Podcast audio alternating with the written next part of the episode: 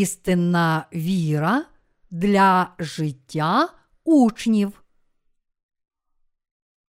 Об'явлення, розділ 3, вірші 14, 22. Віра церкви в Лаодикії заслужила того, щоб бути відкинутою Господом. Тому Господь радить їй купити в нього очищеного у вогні золота, щоб збагатитися вірою. Ця байдужа віра може також з'явитися серед праведних цього віку. Вони отримали віру безкоштовно, тому не усвідомлюють, якою дорогоцінною вона є. Тому Бог звернувся зі словом догани та поради до праведних, щоб дати їм віру, як золото, очищене у вогні. Ми можемо також з'ясувати з цього уривка, що Господь хотів, щоб всі сім церков Азії мали таку ж віру. Господь наказав усім тим, котрі мають вуха слухати, що Святий Дух каже церквам. У розділі 3, вірші 17, ми бачимо, що церква в Лаодикії впала глибоко у власний самообман, думаючи, що її матеріальний достаток рівнозначний духовному Божому благословенню, та що він був наслідком їхньої віри. Цій обдуреній спільноті Бог гостро вказав на її духовну бідність і убоство. Церква в Лаодикії могла видатися багатою вірою, але насправді вона була віроломною, бідною церквою.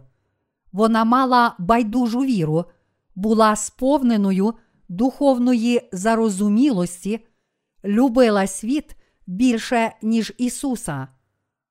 Об'явлення, розділ 3, вірші 14, 22 згадує про життя учня. Істинні учні Ісуса підкоряються та йдуть за Словом Христа. Всі, народжені знову вірою в Христа Ісуса, варті стати Його учнями.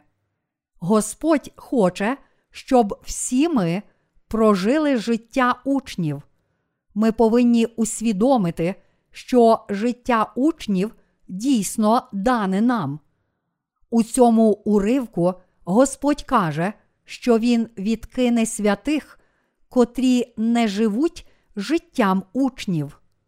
Як написано у віршах 15, 16, Я знаю діла твої, що ти не холодний, ані гарячий. Якби то холодний чи гарячий ти був, а що ти літеплий і ні гарячий, ані холодний, то виплюну тебе з своїх уст. Якщо врятовані не є ні холодними, ані гарячими перед Господом, це може тільки означати їхню духовну бідність. Також такі люди не знають, що таке життя учня. Кожен народжений знову повинен прожити життя учня. Ми відкуплені від гріхів з допомогою віри у Євангеліє води та духа. Це наше спасіння. Що тоді ми отримали після нашого спасіння та народження знову? Ми отримали життя наслідування Господа, покори Його наказу і пошуку Божого Слова. Це життя учня. Жадаючи цього учнівства від Його святих, Бог докоряє церкві в Лаодикії, кажучи, що вона ні холодна, ні гаряча. Не холодна і не гаряча віра це байдужа віра. Яка ж тоді ця байдужа віра, що така зручна людству, будучи ні холодною, ні гарячою. Це віра, яка прагне всього, хоче зберегти торт і водночас з'їсти його. Це віра, яка не живе життям учня. Ті, чия віра байдужа, не йдуть за волею Ісуса, хоч вони й врятовані. Може здатися, що вони йдуть за Ісусом, але це не так. А віра тих, котрі сидять по два боки огорожі, іншими словами, байдужа. Світ каже, що така віра мудра. Ця віра, можливо, й мудра з мирських міркувань, але вона буде відкинута Господом. Байдужість буде відкинута Господом. Ви повинні добре розуміти, що це за віра, яка є ні холодна, ні гаряча. Ті, чия віра байдужа, не єднаються і не відособлюються від діл Божих церков. Вони роблять і не роблять одночасно. Їх життя у вірі таке. Якщо межа є, скажімо, 60, то вони пристосовуються, щоб бути точно на 60, не більше і не менше. Ті, чиє життя у вірі, таке є духовно бідні, як кажуть вірші 17, 18. Бо ти кажеш, я багатий і збагатів, і не потребую нічого, а не знаєш, що ти нужденний і мізерний, і вбогий, і сліпий, і голий. Раджу тобі купити в мене золота в огні перечищеного, щоб збагатитись, і білу одежу, щоб зодягтися, і щоб ганьба наготи твоєї не видна була, а мастю на очі намасти свої очі, щоб бачити. Ті, чия віра байдужа, вважають своє мирське процвітання духовним достатком. Хоч вони відчувають, що дійсно нещасні, стомлені й бідні, вони не повністю усвідомлюють це. Ці люди не знають себе. Вони думають, зі мною все гаразд, я щирий, хороший, мене поважають інші, тому мені треба й надалі так жити, хоч я й врятований. І живуть за власними стандартами. Ці люди вірні світу, але не вірні церкві Божій. Їх віра байдужа. Тому Бог каже, що Він відкине їх. Вони йдуть до церкви, щоб не бути відкинутими. Вони ледве висиджують до кінця богослужіння та виходять, як тільки воно закінчується. Вони ніколи добровільно не беруть участі в справах церкви та намагаються зробити якомога менше. Вони роблять, але й не роблять. Вони не роблять, але й роблять. Це духовно бідні люди. Господь дав таку пораду цим людям. Раджу тобі купити в мене золота в огні перечищеного, щоб збагатитись, і білу одежу, щоб зодягтися, і щоб ганьба наготи твоєї не видна була, а мастю на очі намасти свої очі, щоб бачити.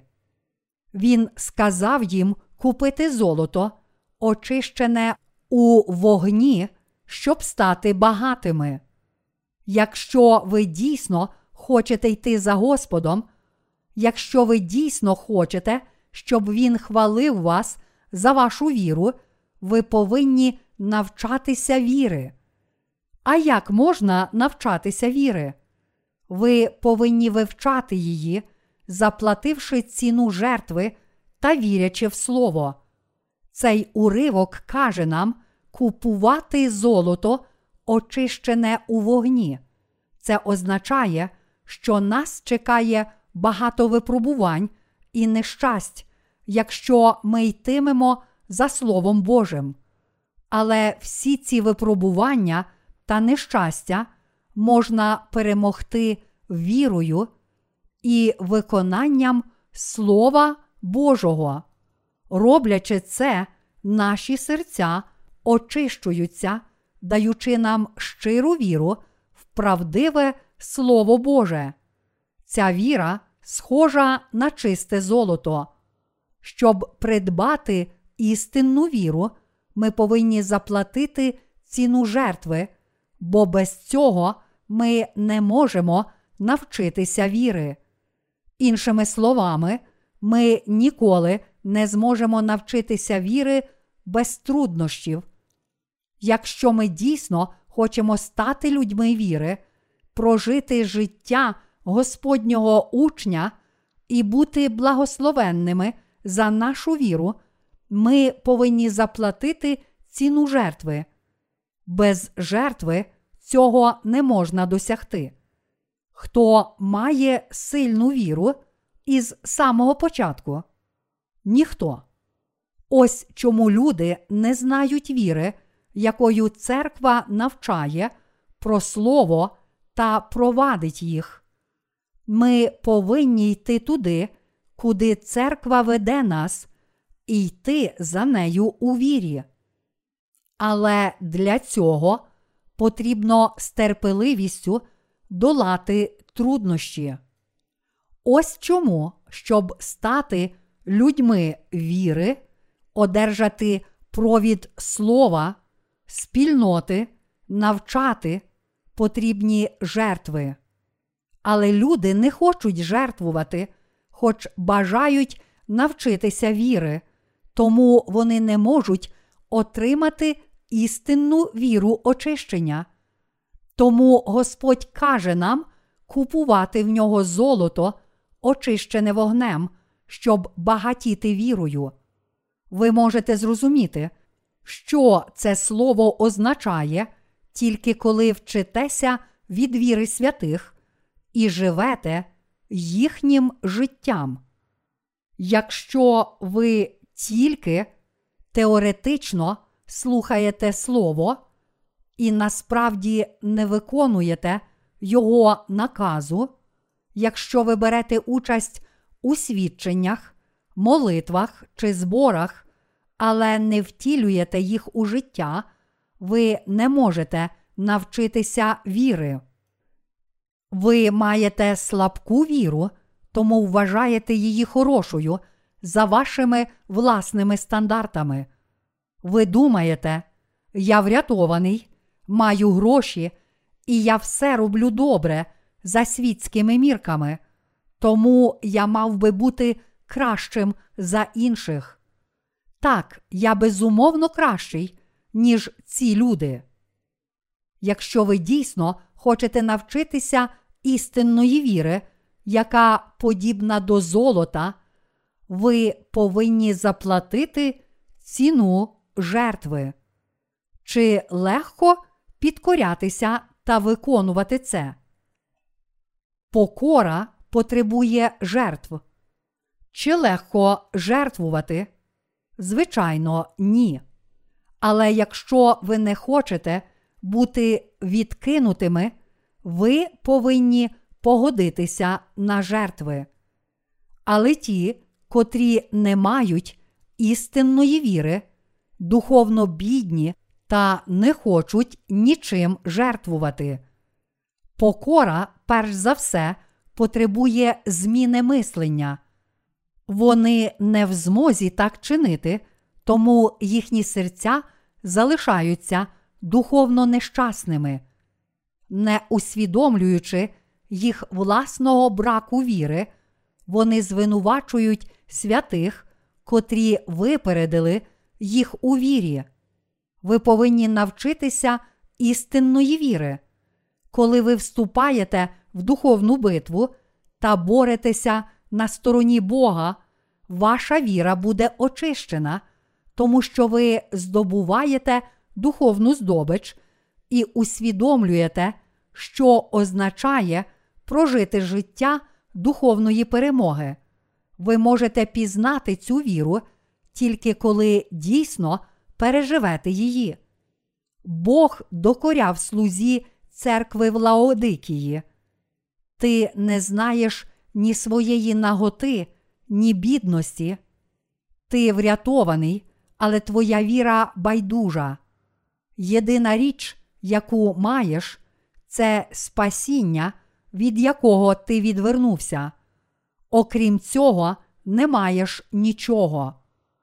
Чи слуги Божі та наші духовні попередники стали нашими провідниками віри тільки з плином часу, не проживши життя учнів?